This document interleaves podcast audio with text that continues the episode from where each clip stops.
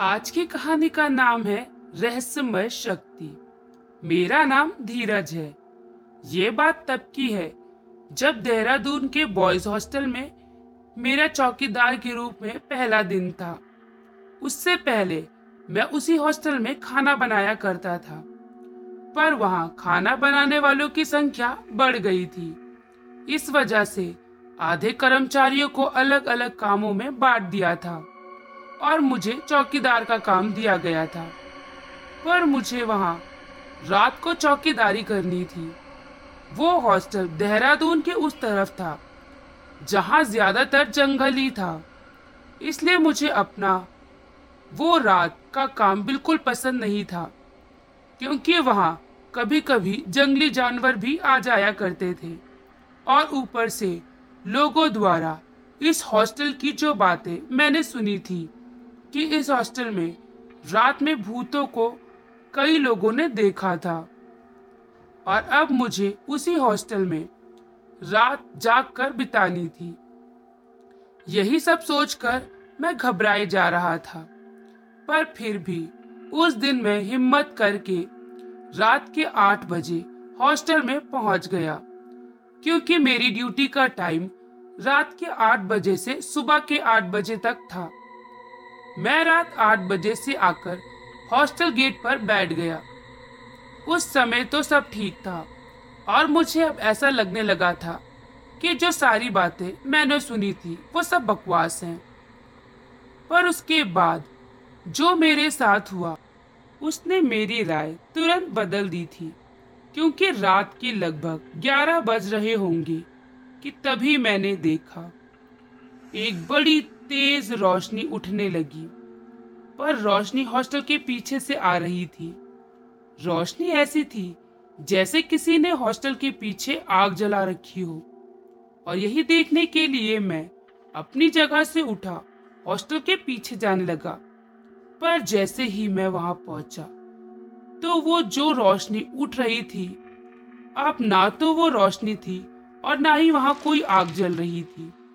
मैं वहाँ खड़े खड़े बस यही सोच रहा था कि ये कैसे हो सकता है, क्योंकि अभी थोड़ी देर पहले इतनी तेज रोशनी उठ रही थी कि ऐसा लग रहा था जैसे किसी ने बहुत तेज आग जला रखी हो।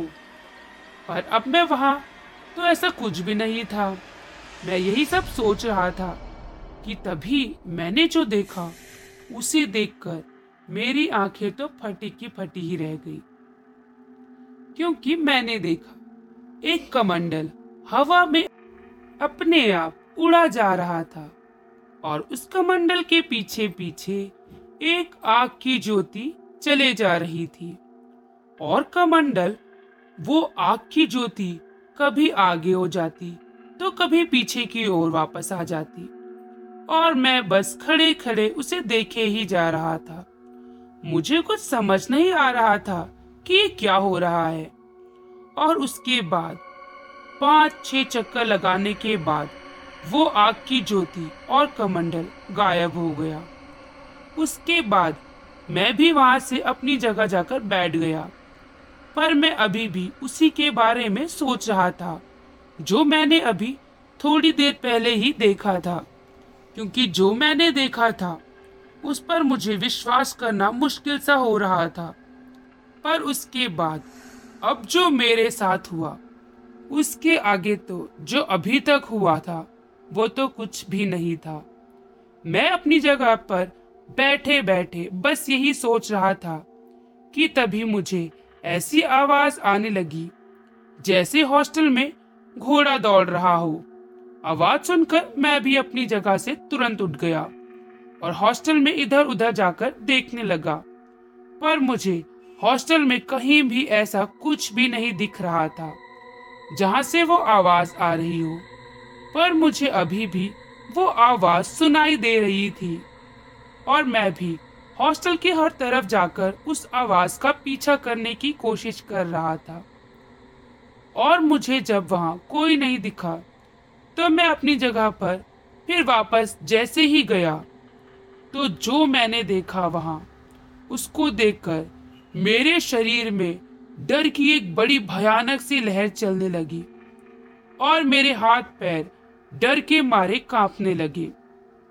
क्योंकि मैंने देखा, हॉस्टल के गेट के पास एक घोड़ा चक्कर लगा रहा था और उस घोड़े पर एक बिना सर वाला आदमी बैठा हुआ था और जैसे ही मैं वहाँ पहुँचा तो शायद उस बिना सर वाले आदमी को पता चल गया था।